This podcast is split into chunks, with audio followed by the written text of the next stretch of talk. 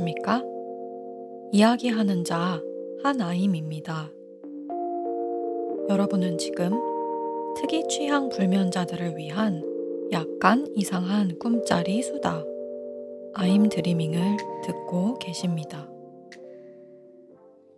여러분, 요즘에 이혜원 기획자와 저는 모던 그로테스크 타임스의 다음 프로젝트로 무엇을 할까 생각 중입니다. 저희 둘은 이걸 같이 한 지가 얼마 안 되었는데요. 이제 막 1년이 넘은 상태라서 나아갈 수 있는 방향이 무한합니다. 그래서 생각이 많은 거예요. 왜 그 점이 하나만 있으면 그 점으로부터 어떤 방향으로 가도 돌아가는 게 아니게 되지 않습니까? 음, 점을 이미 여러 개 찍은 상태에서 그게 너무 규칙성이 없으면 그제서야 두서없어 보이는 것이지 처음에 점 몇 개 찍을 때는 어디로 나아가도 다 말이 되게끔 할 수 있습니다. 저희는 지금 점을 하나밖에 안 찍은 상태란 말이죠. 작년에 전시 하나 하고 번역서 하나 내고 온라인으로 활동을 조금 한 상태거든요. 그래서 지금 사방으로 가도 그냥 다 뭔가 말이 돼요. 그렇기 때문에 이 엄청난 옵션들 속에서 뭘 하고 뭘 하지 말아야 할지 다 할 수 있는 건지 그런 고민들을 하고 있습니다. 그런데 그 가운데에 좀 강력하게 하고 싶은 마음이 드는 무언가가 있는데 그것이 무엇인고 하면 공간을 갖는 겁니다. 그 얘기가 원래 오늘 하려던 얘기인데, 어, 너무나 장대한 꿈이다 보니까 거기까지 가는 과정에서 각종 소식들을 언급할 계획입니다. 그래서 오늘은 분량이 엄청나요. 이게 다 일론 머스크님 때문입니다. 앞으로 그냥 어, 일론이라고 부를게요. 왜냐하면 일론은 워낙 이미 만인의 일론이고 어, 제가 그를 일론님이라고 부르든 머스크 씨라고 부르든 그냥 일론이라고 부르든 관심이 없을 것 같기 때문입니다. 그리하여 일론이의 치명적 일론성 얘기를 하다가 오늘 공간이라는 주제로부터 트위터, 구글, 유튜브까지 갑니다. 그럼 오늘의 수다 시작할게요.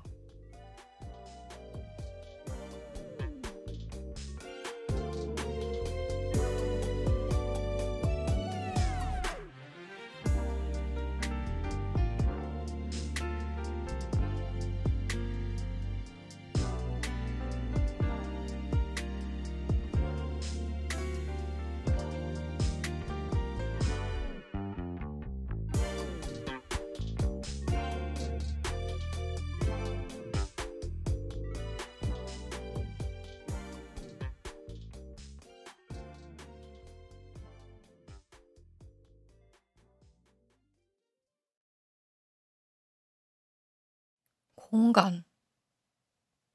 저는, 어, 제 삶의 대부분의 기간 동안 공간을 소유하고 싶었던 적이 없었습니다. 공간이 있으면 물론 좋긴 한데, 그것은 제가 하는 일을 외부로부터 보호하기 위한 장치일 뿐이라고 생각했습니다. 어, 공간의 가장 최고의 기능이 제게는 이어폰 같았던 겁니다. 제가 하는 것을 남에게 보이지 않고 남이 하는 것을 제게 보이지 않도록 해주는 그 기능. 그래서 공간이라는 것을 소유함으로써 그 자체로 만족감을 얻을 거라고 여긴 적은 잘 없는 것 같아요. 오히려 공간보다는 진짜 이어폰을 소유하는 데에서 더 만족감을 느낍니다. 왜냐하면 여러분 이어폰 공유하면 안 된대요. 귀 건강에 이상이 생길 수 있다고 합니다. 이어폰 자체가 지저분해서만이 아니라 한 사람의 귀에 사는 음 뭐지? 미생물? 어 정확히는 모르겠는데 그런 것들이 다른 사람의 귀로 이동하면서 한 사람만 이어폰을 썼으면 생기지 않았을 문제들이 생길 수 있다고 하더라고요. 이런 상황이니 매일 쓰는 이어폰 어 소유하고 싶습니다. 그런데 공간은 그다지 그렇진 않았어요. 특히나 오프라인에서 내 집이라든지 내 오프라인 오피스, 내 오프라인 사업장을 갖고 싶은 스타일의 사람이 지금까지는 아니었습니다. 오프라인 사업장은 오히려 어 좀 무서워요. 누구나 들어올 수 있잖아요. 이를테면 이런 겁니다. 제가 옛날 옛적에 살던 동네에서 미국에서 어떤 분이 비디오 가게를 하셨었거든요. 진짜 옛날이죠. 비디오 가게가 존재하던 시절이니까 넷플릭스가 지금의 형태를 띠기 이전의 시대였어요.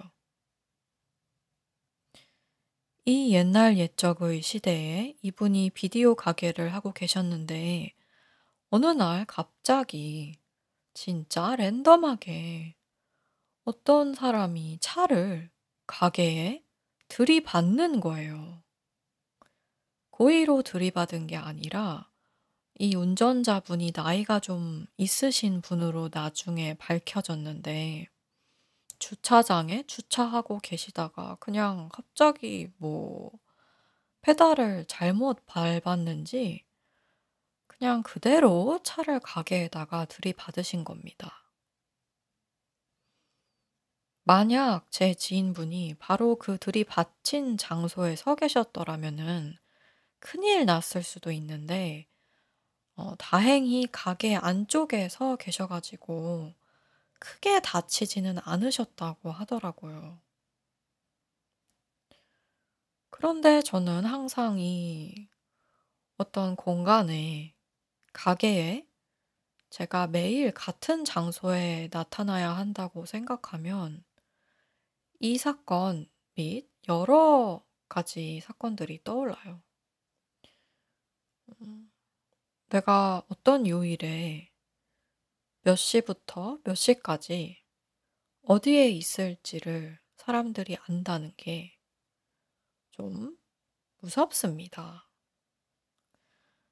이 경우에는 운전자의 고의가 아니었지만 고의로 찾아와도 뭐 전혀 놀라울 게 없죠. 제 예전 로망은 뭐였냐면 어 이건 어딘가에서 기사를 봤었나? 주워 들은 건데 어떤 백만장자가 자신의 온 물리적 재산을 처분했다는 거예요. 그것을 현금화 내지는 투자 계좌에 들어있는 돈으로 바꿔서는 어떻게 했냐면요. 어딱이 말이 생각납니다. " 전 세계 호텔을 전전하며 살았다." 이 이 말이 너무 웃기지 않나요? 어 전전하면서 살았다고 하면 굉장히 물질적으로 어려울 것 같은데 그게 아니라 이 백만장자는 엄청 호화롭게 그 많은 물리 자산을 다 유동성 있는 자산으로 바꾸고 다만 자기 소유의 집이 없다는 이유로 전 세계 호텔을 전전하며 살았다. 저는 예전에는 이렇게 살고 싶었어요. 특히나 회사 생활을 할 때는 무조건 다른 데로 가고 싶었기 때문에 돈을 많이 번다면 무조건 이 백만장자 사람처럼 지금 내가 있는 곳이 어디든 다른 데로 가는 삶을 살고 싶다고 생각했어요. 왜냐하면 소유를 하면 공간을 더 누릴 수 있기도 하지만 책임이 따른단 말이죠.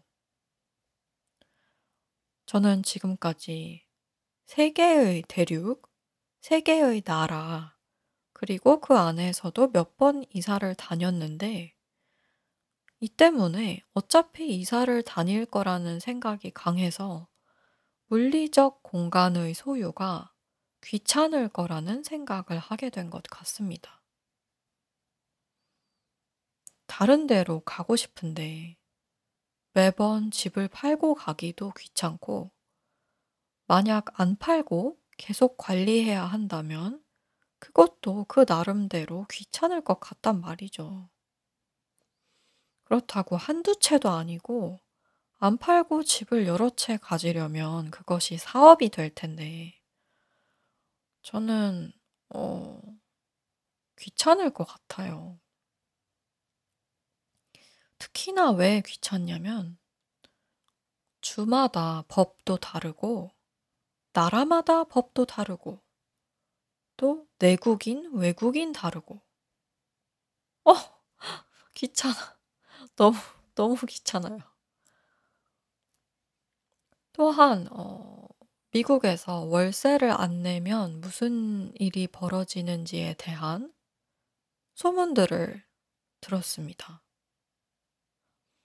간단하게 미국에서 월세를 안 내면 무슨 일이 벌어지냐면 어 아무 일도 안 일어나는 경우가 있대요. 자기 소유가 아닌 공간을 불법 점유하는 것을 스쿼팅이라고 하는데 그냥 내쫓을 수가 없는 경우가 있다고 하더라고요. 또한 월세를 내준 사람이 집을 개판으로 만들어 놓고 가도 너무나 아무것도 할 수가 없대요. 이런 경우는 몇 번 실제로 들은 적이 있습니다. 귀찮은 게 최고로 귀찮아요. 그래서 저는 지금까지 살면서 그다지 제가 직접 살 집도 그렇고 누구한테 세를 내줄 부동산도 그렇고 그걸 소유하고 싶다고 생각해 본 적이 별로 없었습니다. 모든 누림에는 책임이 따르는데 아까 언급한 백만장자처럼 호텔을 전전하면서 살 형편이 된다면 소유까지 누리고 싶진 않고 잠깐 공간을 점유하는 기분만 누리고 책임을 줄이는 편이 낫겠다고 생각했단 말이죠. 그런데 이런 제가 최근에 어떤 소식을 들은 겁니다. 바로 요즘 서울에서 활동하는 콜렉티브들 중 몇몇이 자신들의 공간을 가꾼다는 소식이었어요.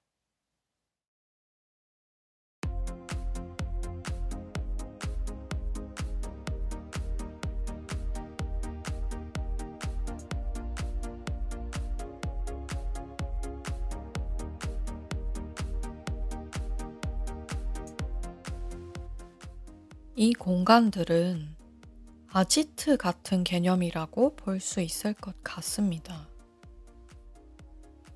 표준 국어 대사전이 말하는 아지트의 정의가 여러 개인데 그 중 첫째는 별로 특징이 없습니다. 어떤 사람들이 자주 어울려 모이는 장소래요. 이건 뭐, 음, 그냥 그렇구나 싶은데, 두 번째랑 세 번째 정의가 좀 강력해요. 두 번째 정의, 비합법 운동가나 조직적 범죄자의 은신처. 세 번째 정의, 사회에서 합법적으로 인정받지 못한 활동을 비밀리에 지도하는 본부. 원래는 공산당의 용어였으나 지금은 주로 노동쟁의와 같은 급진적인 활동에서 쓴다. 어, 네. 일단 저는 공산당이 아닙니다. 공산당 싫어해요. 그러나 모던 그로테스크 타임스가 만약 물리적 공간을 갖게 된다면 저는 아지트라는 단어가 좀 적합할 것 같습니다. 왜냐하면 일단 일반적인 사업장은 아닐 테니까요. 음, 다른 콜렉티브들이 운영하는 것을 보았을 때도 불특정 다수가 마음대로 들락날락하는 건 아니더라고요, 되게. 예약을 받거나 어떤 다른 형태로 등록을 하거나 특별한 날에 전시를 한다든가 그런 여러 이유로 외부인이 입장을 하게 되는 것이지 완전히 편의점이나 카페 같은 형태를 띠지 않는 것 같더라고요. 어, 내지는 일부 카페일 수는 있으나 나머지 공간은 관계자만 출입하는 형태라든지 어, 그래서 약간의 비밀성이 있고 약간의 은신처스러운 측면이 있는 그런 것 같더라고요.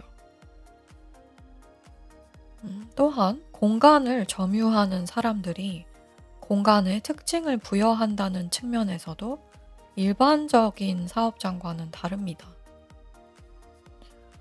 일반적인 사업장의 예를 들자면 옷가게를 했을 때 옷가게 사장이 직접 그곳에서 일할 수도 있지만 아르바이트생이 거기서 일하더라도 사업하는 데에 지장이 없잖아요. 오히려 그게 핵심이죠. 처음에는 사장이 키우더라도 나중에는 언젠가 사장이 빠져도 사업이 굴러가야 사업의 어, 진정한 맛을 느낄 수 있지 않습니까?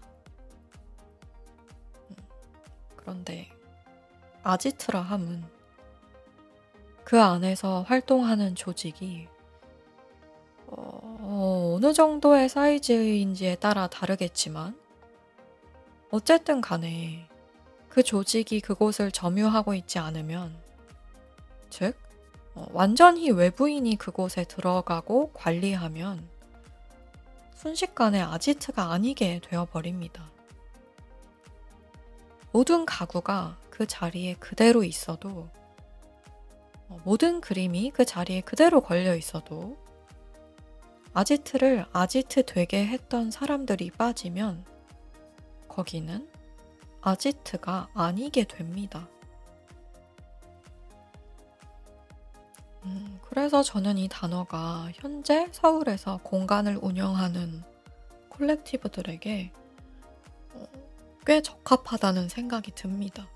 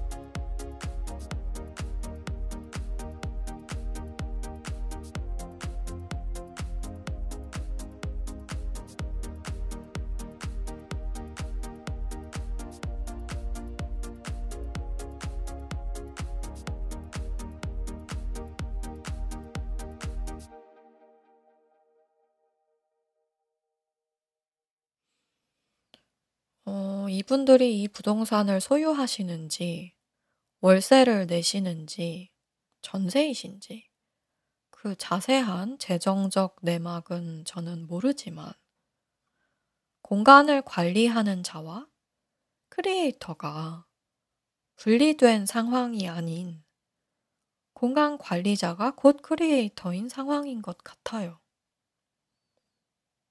또한 공간 관리자가 곧 사업자이기도 합니다. 이 공간을 이분들이 소비만 하는 것이 아니라 여기서 창작을 통해 다양한 것들을 창출하고 있기 때문에 사업자라는 단어를 쓰는 겁니다.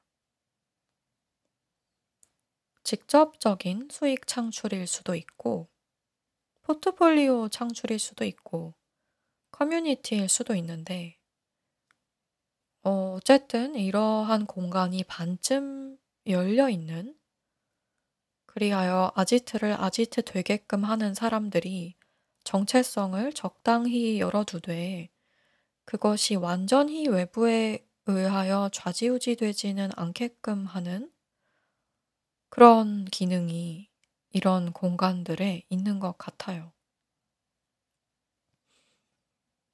음, 물론 소유할 수 있으면 더 좋겠죠.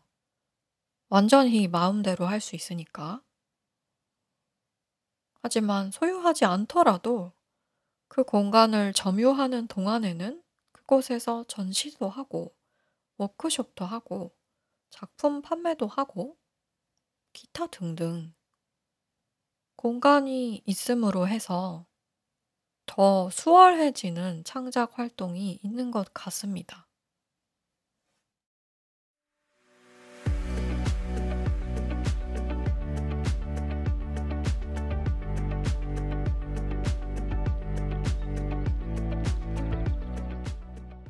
그래서 이 얘기를 왜 하느냐 하면 그냥 하나임의 거대한 꿈에 관한 겁니다. 그리고 어마어마하게 막연해요. 어, 갑자기 어, 공간을 점유만 하는 게 아니라 소유하면 좋겠는데? 하는 생각이 저도 드는 겁니다.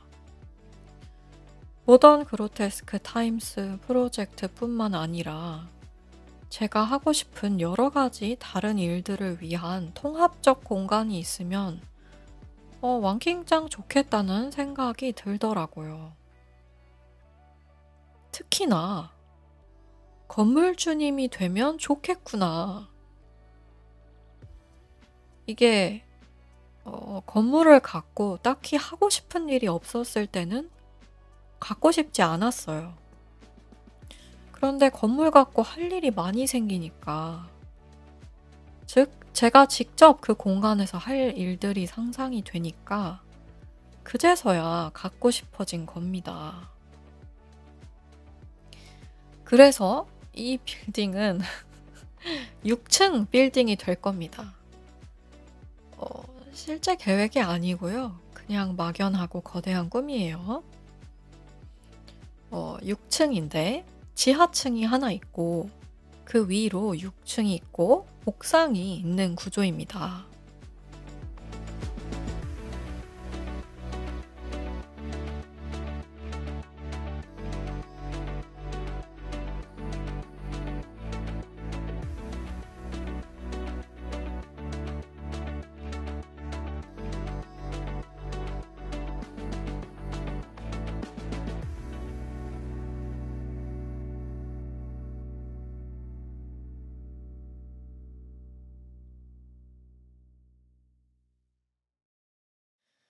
어, 그리고 아무래도 서울에 있어야 할 것 같아요. 왜냐하면 저는 제가 앞으로 미국의 어떤 동네에서 평생 살지도 잘 모르겠거든요. 아마 평생 살 장소를 못 고를 것 같아요. 너무 넓고, 너무 주마다 다 다르고, 제 생각에는 날아다니는 집이 나오면 그걸 하나 장만해서 한편으로는 전 세계를 여행하고 다른 한편으로는 서울에다가 빌딩을 하나 사서 그 위에다가 제 날아다니는 집을 도킹하면 될 것 같습니다. 음, 여러분, 스티븐 킹 님의 책 중에 미저리라는 책이 있습니다.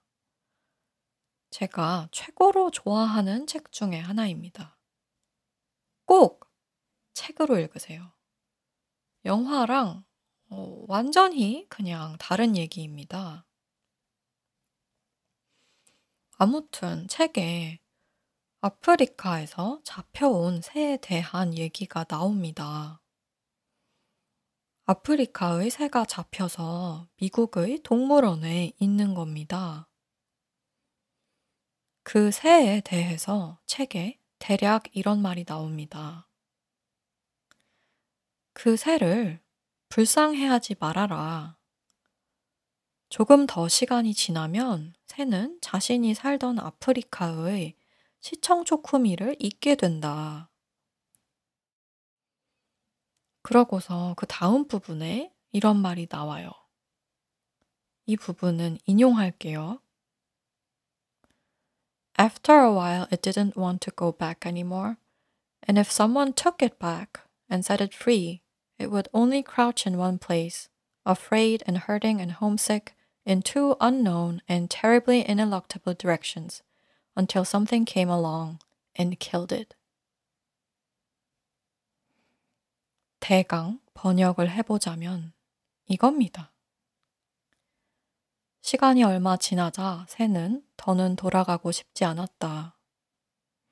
만약 누군가가 새를 억지로 데리고 돌아가 풀어준다면 새는 그저 한 장소에 쭈그려 있었을 것이다.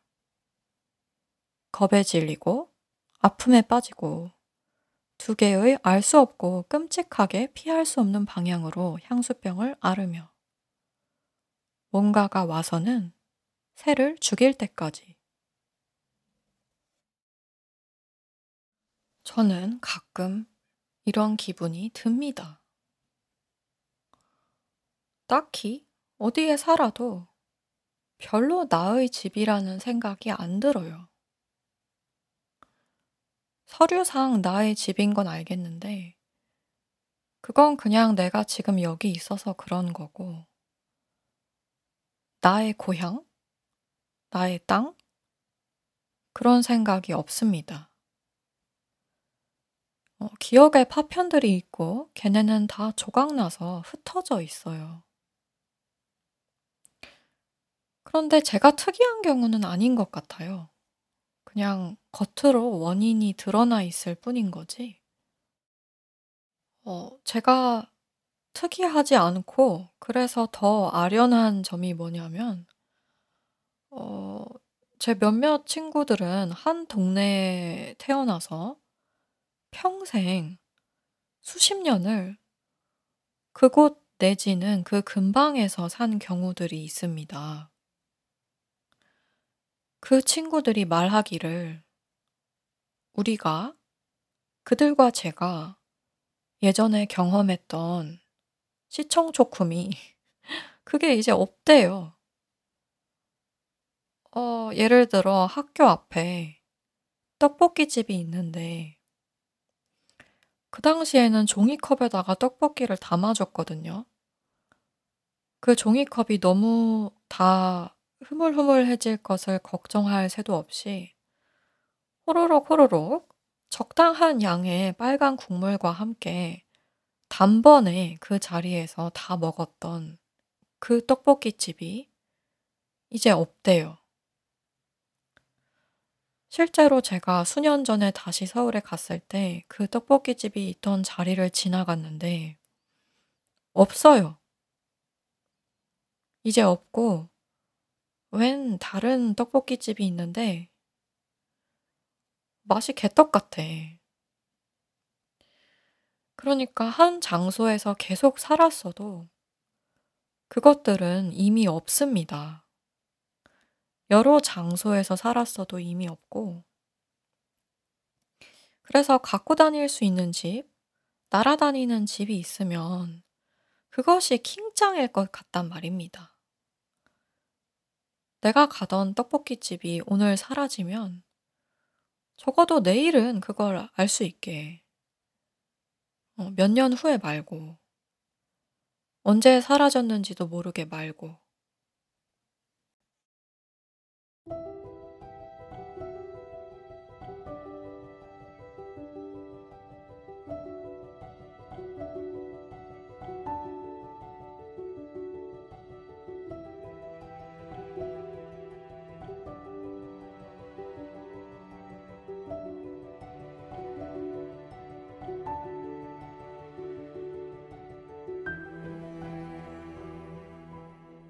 아무튼 날아다니는 집이라는 것이 헛소리처럼 들릴 수도 있습니다.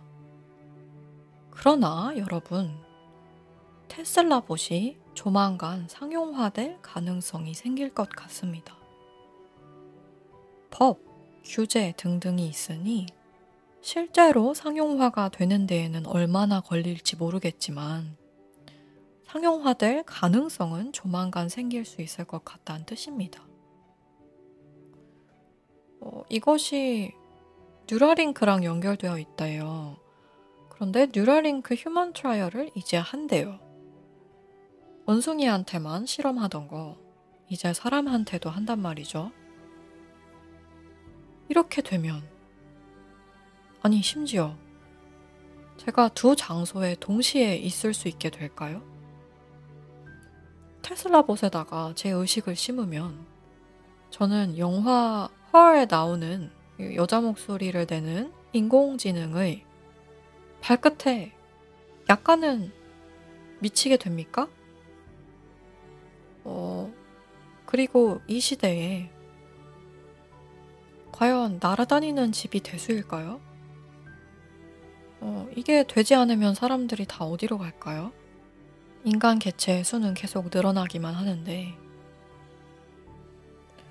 이 집의 크기가 너무 크니까 자유롭게 막 날아다닐 수는 없을 수도 있어요. 위험하죠. 작은 드론만 날아다녀도 위험하니까. 그렇지만, 음, 그거야 지금의 비행기들이나 헬리콥터들도 마찬가지입니다. 마음대로 아무렇게나 날아다닐 수 있는 건 아닙니다. 앱스토어에 들어가시면 지금 상공에 떠 있는 기체들의 정보를 알 수 있는 앱을 쉽게 다운받으실 수 있습니다. 제가 쓰는 앱은 Flight Radar 24라는 건데 가끔 저희 동네에 새벽 뭐 1시 이런 때 갑자기 뭐가 날아다녀요. 아, 시끄러운 프로펠러 소리를 내면서. 그러면 킹 받잖아요? 어떤 놈인지 찾아봅니다. 그러면 꼭 LAPD 헬기가 그렇게 한밤중에 날아다니더라고요. 뭐 한다고 날아다니는지. 어, 개인 소유 비행기면 이름까지는 안 나오고요. 대학 소유라든지 뭐 LAPD, 항공사 이름 이런 것 정도는 나옵니다. 모델명으로 보이는 것도 나오고요. 음, 고도, 속도 이런 정보들이 뜹니다. 그리고 등록 번호로 보이는 것도 뜨는데 이걸 갖고 다른 데에서 개인정보를 조회할 수 있는지는 저도 안 해봐서 잘 모르겠습니다. 요지는 어차피 지금도 날아다니는 것들이 있는데 그것들이 아예 자유로이 규제 없이 날아다니는 것은 아니다. 그렇다면 미래에 더 큰 것들이 날아다니지 못할 이유가 뭐냐? 특히나 지상에 자리가 없어진다면 차도는 지하를 파서 그 안에 넣을 수 있지만 인간을 지하에 살게 하는 건 안 될 겁니다. 그러니 인간의 거주 환경은 아래로는 못 가고 그나마 위로 올라가야 하는데 과연 그게 기술적으로 불가능할까? 불가능하지 않을 것 같다. 특히나 계속 둥둥 띄워 놓는 것이 아니라 날아다닐 때 정말로 어 날아서 어디를 다닐 때만 비행하고 나머지 순간들에는 어떤 구조물에 도킹해 있도록 한다면 그리고 대양을 건널 때는 아무래도 모여서 건너야 할 것 같아요. 왜냐하면 상상을 해 보십시오. 비행기가 추락해서 바다에 떨어져서 그 비행기를 탄 수백 명이 다 같이 모여 있어도 무서운데 나 혼자 사는 집이 대양에서 추락해서 바다에 둥둥 떠 있으면 완전 그냥 죽는 거 아닙니까? 어 그래서 마치 사막을 횡단하는 카라반처럼 기차 칸을 연결하듯이 날아다니는 집들이 줄줄이 둥둥둥 떠서 대 대양을 횡단하는 거죠. 횡단을 시작하기 전에 항구에 "몇 날 몇 시까지 모여라." 해서 뭐 스무 채씩 끊어서 팀을 이루어서 간다든지 뭐 특별한 문제가 없다면 서로 자기 칸에서 각자 있으면 될 것 같습니다. 이걸 사람이 운전할 것 같지도 않거든요. " 인공지능아 대양을 건너라." 하면 건너는 식으로. 아 빨리 그렇게 되면 좋겠다.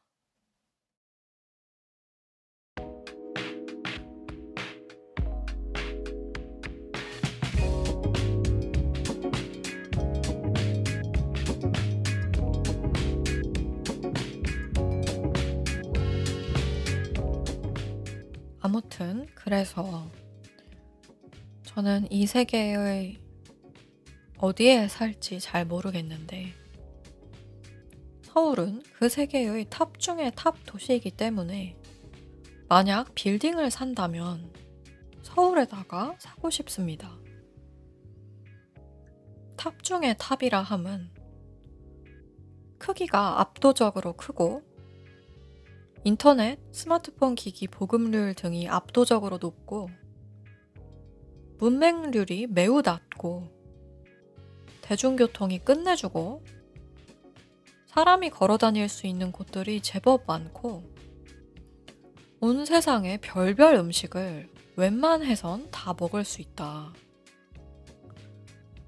또한 저 개인에게 중요한 요소들은 제가 현지 언어를 할 수 있다는 점, 그 현지 언어로 활동하는 하나임이라는 이름이 있다는 점, 그리고 그때 그 떡볶이 집은 이제 없지만, 그래도 그 시청 초쿠미가 있었던 곳이라는 점. 음, 또한 물이 있어야 합니다. 저는 지금까지 물이 근처에 없는 곳에서 살아본 적이 없고, 물을 좋아해요. 그런데 심지어 서울에는 산도 있어. 그래서 결론적으로 빌딩은 서울에 사야 한다.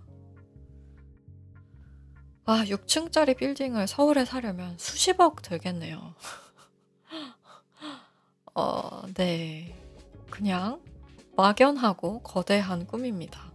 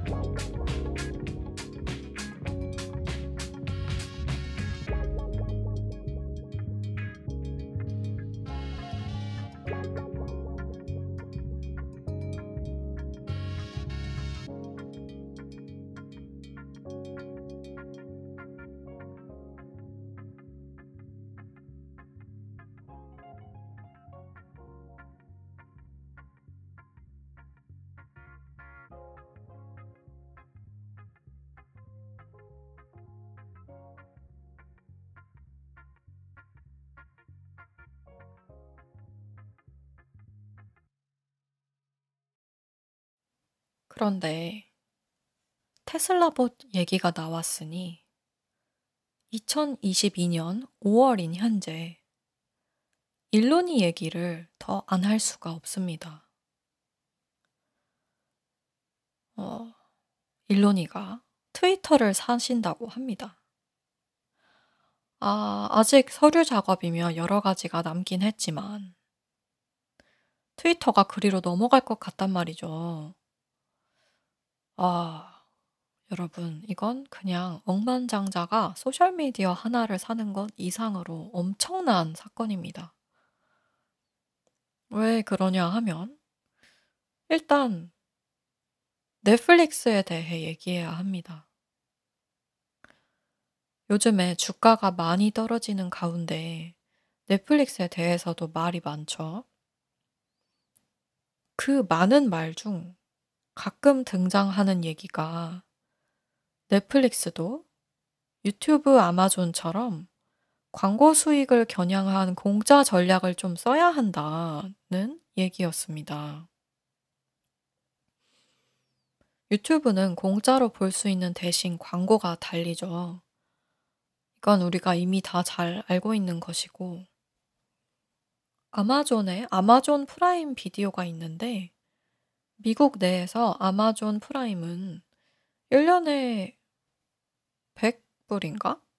그 정도를 하고, 단돈 100불을 내고, 이 큰 미국 국토에서 웬만해서는 이틀 내로 배송을 해주는 것, 플러스 아마존 프라임 비디오 플러스 뭐 제가 쓰지도 않는 별별 여러 가지 혜택들을 받게 됩니다.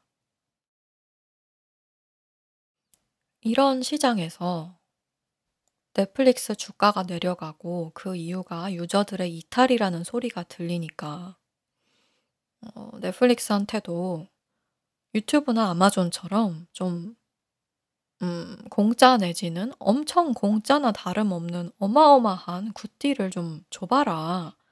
라는 의견들이 나오는 겁니다. 그런데 제 생각에 넷플릭스한테 이건 현실적으로 불가합니다. 넷플릭스는 유튜브와 달리 자기네가 돈 들여서 지적 재산을 만들고 심지어 그게 픽션이에요. 돈이 많이 듭니다. 만드는 데 사람도 많이 필요합니다. 그리고 그 돈과 사람이 많이 필요한 프로퍼티를 보려는 사람들을 지금까지 유저 베이스로 모아왔습니다. 거기다가 넷플릭스는 유튜브와 아마존과 달리 다른 믿는 주머니가 없어요. 애플하고도 다릅니다.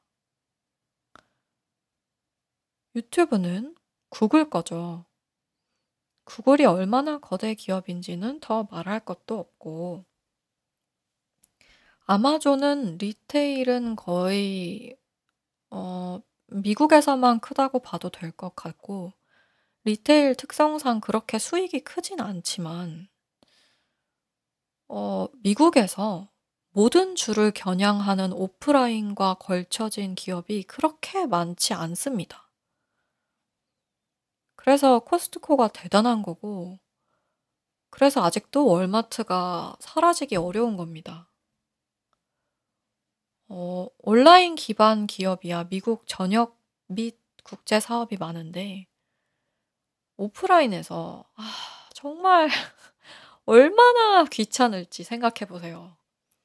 그 수많은 주들의 법, 그 수많은 주들을 잇는 수많은 고속도로들, 물건 보관하는 창고들, 그리고 그 모든 박스에 아마존 로고가 박혀서 나갑니다. 아마존의 한 사업 부문이 그 자체로서는 돈을 많이 못 벌어도 광고 효과가 어마어마할 거라고 생각합니다. 애플도 하드웨어를 파는데 애플 로고 다 박혀 있죠. 애플이야말로 별별 것을 애플에서 나왔다는 이유로 웃돈 얹어서 비싸게 팔잖아요. 애플 TV가 지금은 하찮지만 애플을 버틸 수 있는 그 어마어마한 사이즈의 주머니가 있습니다. 그런데 이 유튜브, 아마존 프라임 비디오, 애플 TV 사이에서 넷플릭스가 공짜 전략을 취한다? 갑자기? 어, 위험할 거라고 저는 생각합니다.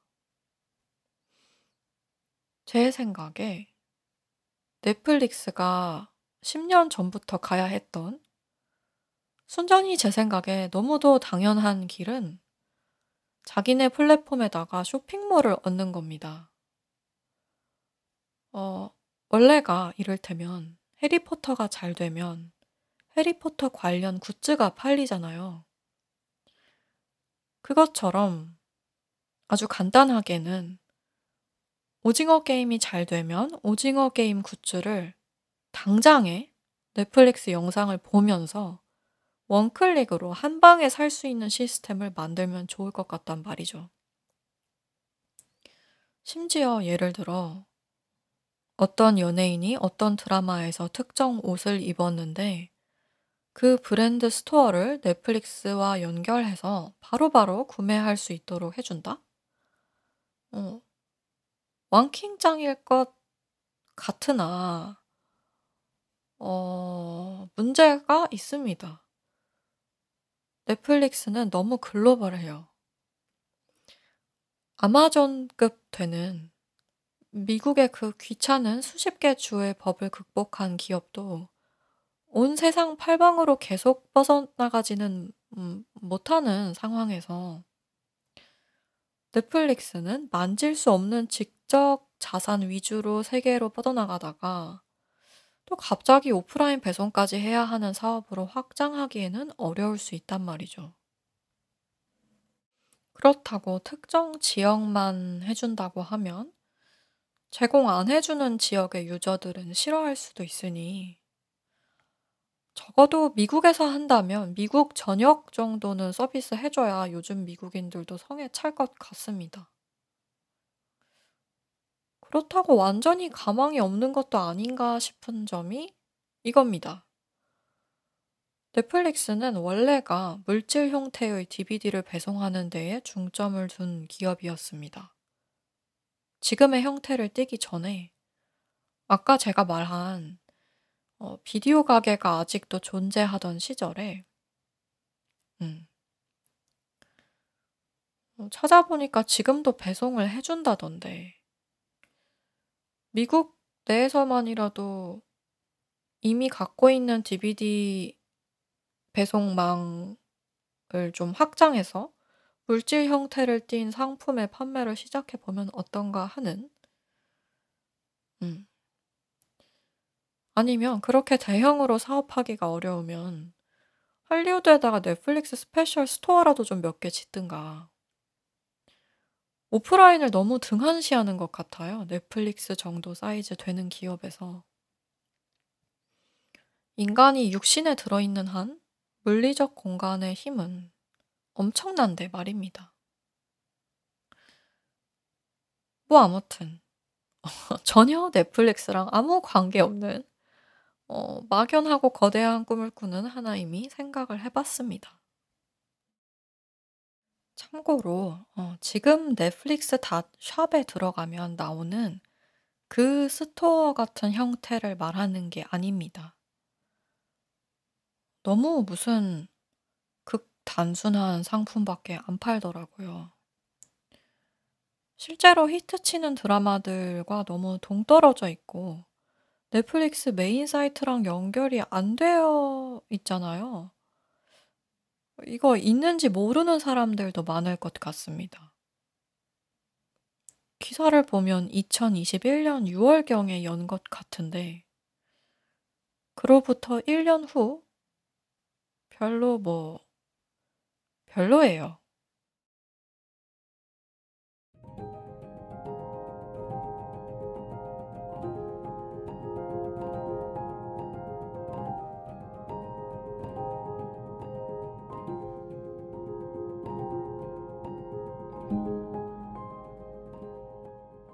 아무튼 넷플릭스 얘기를 왜 했냐면요.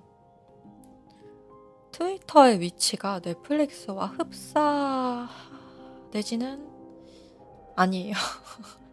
흡사하다고 하면 넷플릭스한테 미안할 정도로 트위터는 기업으로서 휴방구입니다. 트위터는 유명 내지는 악명 내지는 그냥 전체적으로 시끄러운 거에 비해 굉장히 작고 돈을 못 법니다. 돈을 적게 번다는 게 아니라 수익 자체가 안 나는 해가 있습니다. 스타티스타에 따르면 2021년 트위터의 annual net loss 이게 뭐지? 연간 순손실 이것이 221 million US dollars 였다고 합니다. 2억 2,100만 달러의 연간 순손실. 또 다른 스타티스타 통계에 따르면 2021년 12월 기준으로 트위터 직원이 7,500명이래요.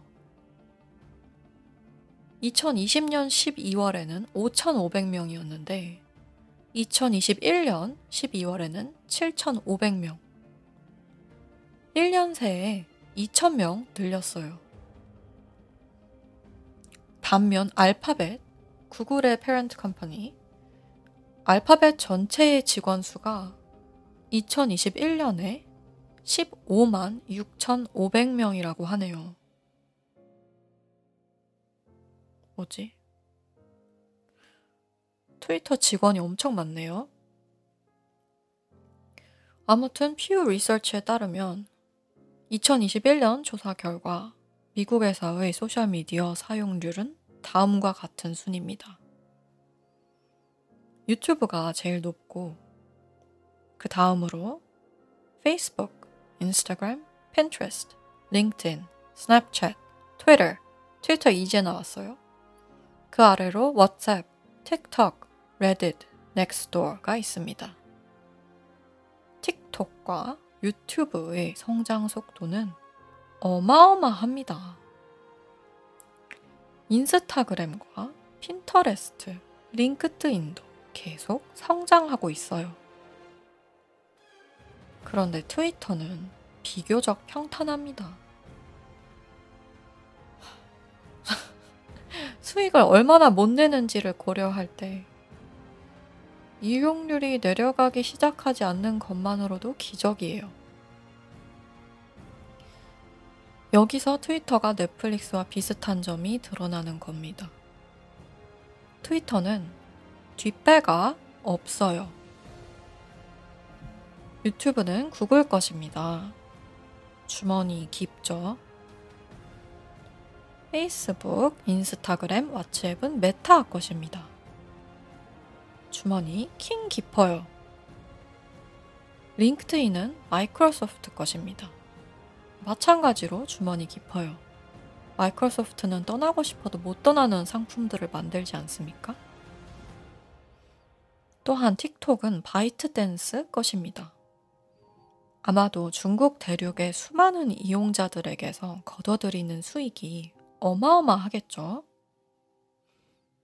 게다가 중국 시장에서는 제대로 된 경쟁이라는 게 있나요? 뛰어난 아이디어가 있다고 해서 바로 새 기업을 시작하고 시장에서 싸워볼 수 있는 것인지,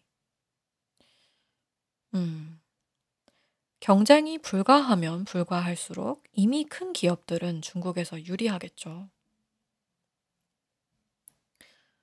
그리고 이 퓨 리서치 조사에서 순위권에 든 다른 기업들은 어떻냐면요. 레딧은 private company입니다. 상장을 곧 한대요. 그런데 아직은 안 한 것 같으니까 돈이 벌리는지 안 벌리는지는 주인들이 알아서 하는 것으로. 넥스트 도어는 상장이 되었는데 오프라인 networking을 연결시켜주는 게 중점이라서 트위터랑 완전히 결이 다른 것 같습니다. 비교 대상이 아닌 것 같아요. 핀터레스트도 public company입니다. 여러분, 핀터레스트가 아직 한국에서 크지 않지만 미국에서 참 돈 안 들고 쉽고 오래가는 retail 마케팅 방법 중 하나로 알려져 있습니다. 블로거들도 많이 씁니다.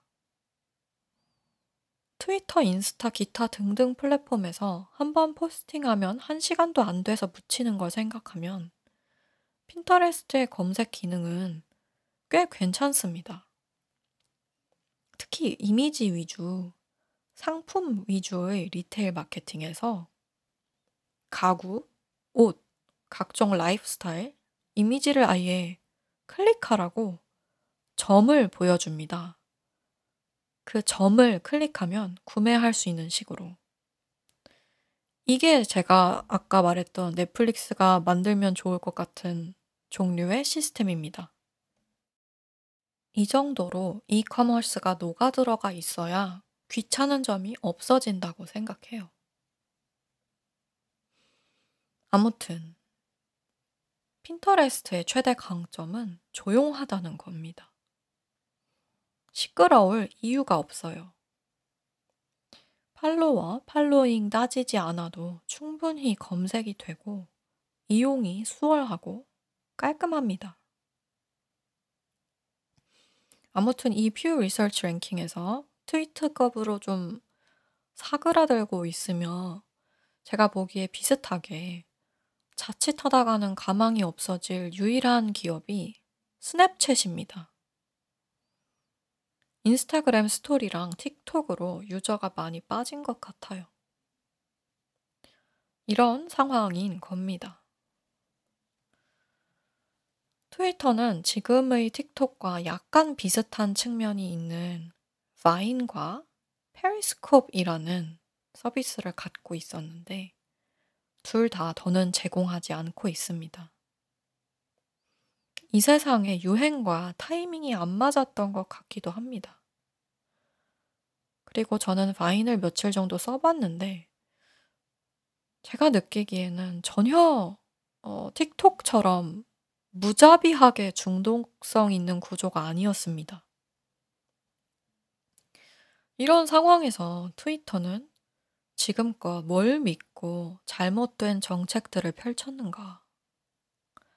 어떤 측면에서 잘못됐냐면 회사의 수익 측면, 그리고 수익을 못 낼 거라면 유저 베이스 확장 측면에서 잘못됐습니다. 회사란 이익을 창출해야 합니다. 특히 상장 기업이면 그게 의무예요. 그런데 그걸 굳이 어렵게, 힘들게 안 하려고 하는 것 같아서 잘못된 정책들이란 얘기입니다. 트위터가 쫓아낸 마켓 쉐어를 일부 틱톡이 가져갔습니다. 트위터의 정책 때문에 기회를 잡은 트위터와 거의 동일한 서비스로 넘어간 경우도 있지만 틱톡으로 간 경우도 있단 겁니다. 2000년대생, 2010년대생들은 어떤 소셜미디어를 쓸까를 결정할 때 트위터를 고려조차 안 하는 경우가 늘어나고 있으니까요. 또한 틱톡 초창기 때는 안 그랬는데, 어, 지금은 어린 세대들을 위한 플랫폼이기만 한 것도 아닙니다. 무슨 얘기까지 들었냐 하면요. 시멘트 붓는 일을 하는 사람이 시멘트 붓는 틱톡을 올려서 계약을 딴대요. 인플루언서로서 외부 광고를 따는 것이 아니라 실제 세계에서의 시멘트 공사 계약을 어, 이제는 틱톡이 점점 더 10대가 춤추는 영상만 올라오거나 인플루언서가 되려는 사람들만 활동하는 플랫폼이 아니라는 겁니다. 이런 여러 가지 이유들로 앞으로 1년 정도의 기간 동안 틱톡과 트위터를 통해 펼쳐질 각종 사건들이 저는 미국 정치에서 매우 중요할 거라고 생각합니다. 그리고 현재에는 미국 정치에 중요한 건 다른 나라의 정치에 다 중요합니다. 참고로 여러분, 저는 좌파 싫어요. 우파 싫어요.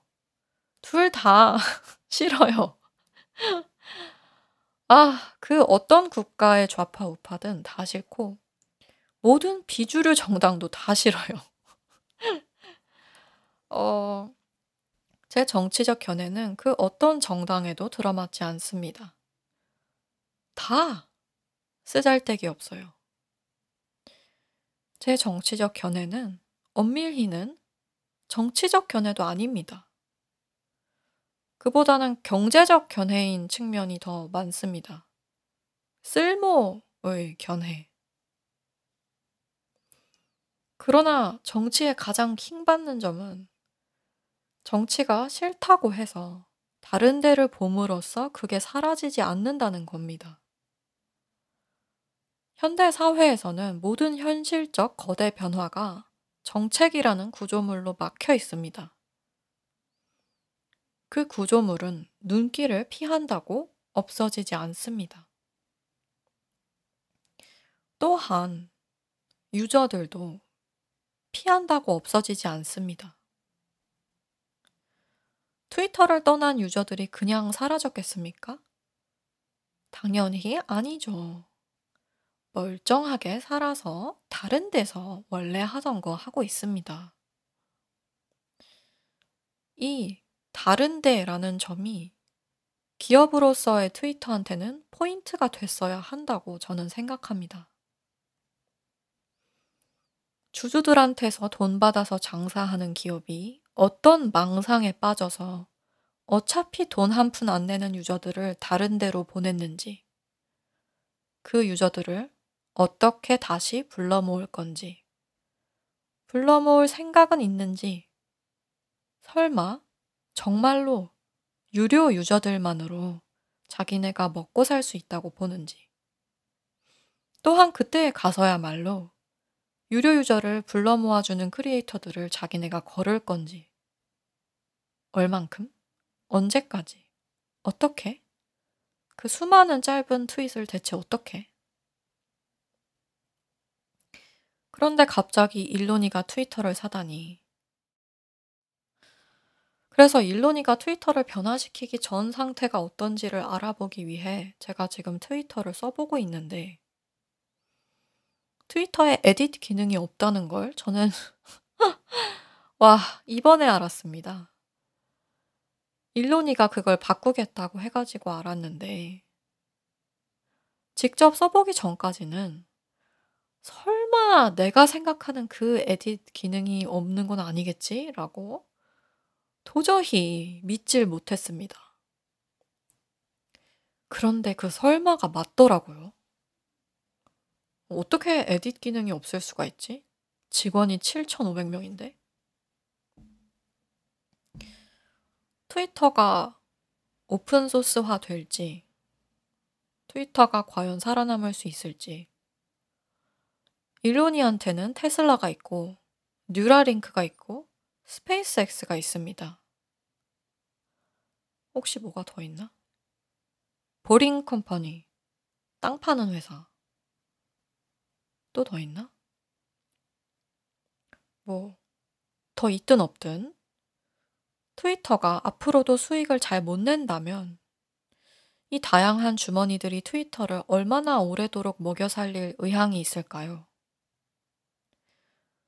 또한 혹시 수익을 못 내더라도 어, 언젠가는 서로 더더욱 얽히게 될 이 여러 회사들의 소유주인 일론이가 트위터라는 기업 전체를 loss leader로 쓸지. 음, 무슨 말이냐 하면 테슬라는 원래도 광고를 안 하기로 유명하지 않습니까? 음, 광고할 필요가 없는 이유가 있어요. 돈 주고 광고하는 방법보다 더 효과적인 social 마케팅이 이미 잘 돌아가고 있으니까. 만약 일론이가 앞으로도 자유로이 트위터를 그러한 마케팅 목적에 쓰고 또 뉴라링크에 주입할 데이터를 수집할 건지 뭐 기타 등등 돈 버는 것 말고도 빅픽처를 그리려면야 트위터를 쓸 수 있는 방법은 수도 없이 많을 테니까. 그런 용도로 트위터를 쓸 거라면 수익에 관한 건 뭐 좀 상관이 없어지는 건지. 마치 애플이 지금 애플 TV가 좀 장사가 안 돼도 뭐 나중에 애플카에 넣을 건지 그냥 애플 생태계에서 내보내고 싶지 않아서 그런 건지 그런 여러 이유들로 애플 TV에 계속 투자하는 것처럼 아마존 생태계가 거대하고 클라우드로 돈을 많이 버니까 리테일에서 좀 수익이 덜 나더라도 전체적으로 남는 장사인 것처럼 홀로 섰을 때는 현상 유지만 하던 트위터의 힘이 뒷배를 가짐으로써 엄청나게 커질지 매우 왕짱킹 궁금합니다.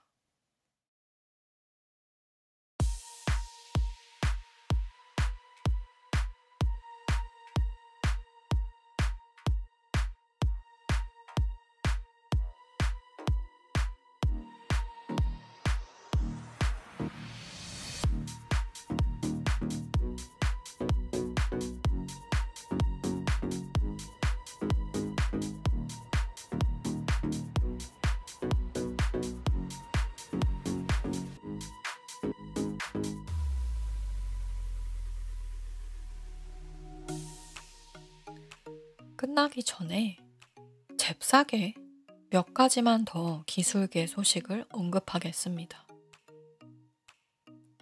유튜브가 팟캐스트 섹션을 새로 만든다는 소식이 있습니다. 아직 약간 루머성 같긴 한데, 작년 말에 유튜브에서 팟캐스트 엑세큐티브를 고용한 건 사실이고, 올해 들어서 팟캐스트 섹션에 관련된 프레젠테이션이 바깥으로 흐른 것이라고 합니다. 지금은 유튜브 측에서 팟캐스트에 관련해서 전혀 아무 변화의 신호도 없지만 팟캐스트 분야를 더 판다는 그 자체가 루머는 아닐 겁니다. 방어성으로라도 어, 즉, 틱톡 때문에 인스타그램 스토리가 생기고 유튜브 쇼츠가 생겼던 것처럼 방어성으로라도 팟캐스트 섹션을 만들 거로 생각됩니다. 또한 구글 북스, 즉 디지털 출판 쪽에서 드디어 하나임의 오랜 기다림 끝에 AI auto 내레이션 기능이 등장했습니다. 지금은 공짜고요. 이펍 파일을 올리고 구글에서 팔면 그것에 대한 오디오를 다운받아서 다른 데에서도 팔아도 된다고 합니다. 데이터를 수집하려는 거겠죠. 구글 측에서는.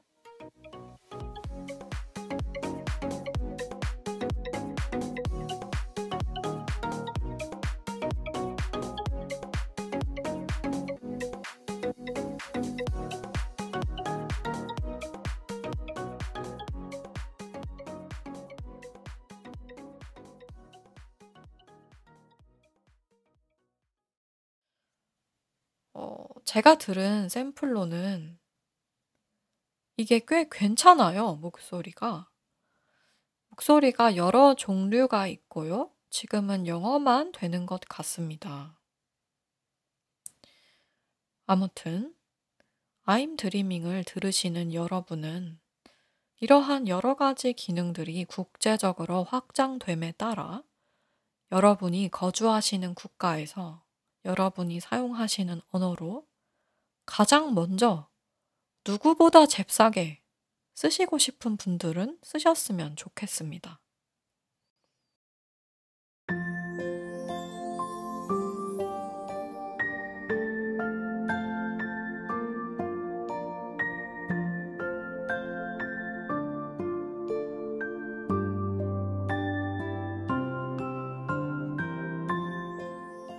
마무리할 시간입니다. 원래는 빌딩 얘기만 하려고 했는데, 아, 현실 세계에서 별일이 다 일어나다 보니 그 얘기는 정작 어, 많이는 못했습니다. 현실과 상상이 만나는 시대이다 보니 옛날 옛적에는 잘못된 상상을 하면 끌려가서 사형당하고 사살당하고 고문당하고 그랬는데 이제는 상상하지 못함에 대한 대가가 오히려 커지고 있는 것 같습니다. 상상의 한계 그 끝에 현실의 끝도 있게 될 겁니다.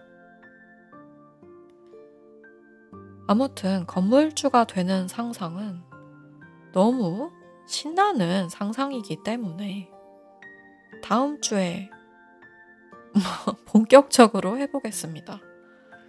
특히나 1층에 무엇 넣을지에 관해, 관해서 오늘은 여기까지입니다. 제가 하는 모든 일에 대한 기록과 이번 에피소드의 녹취록은 제 웹사이트에서 확인하실 수 있습니다. 이에 대한 링크 및 오늘 에피소드에서 언급된 각종 토픽들에 관한 링크들을 전부 쇼노츠에 올려놓겠습니다. 여러분에게 특이 취향 친구가 있으시면 이 팟캐스트에 대해 얘기해 주세요. 그럼 아직 깨어 계신 분들도 잠드신 분들도 좋은 꿈 꾸시길 바랍니다. 지금까지 하나임이었습니다.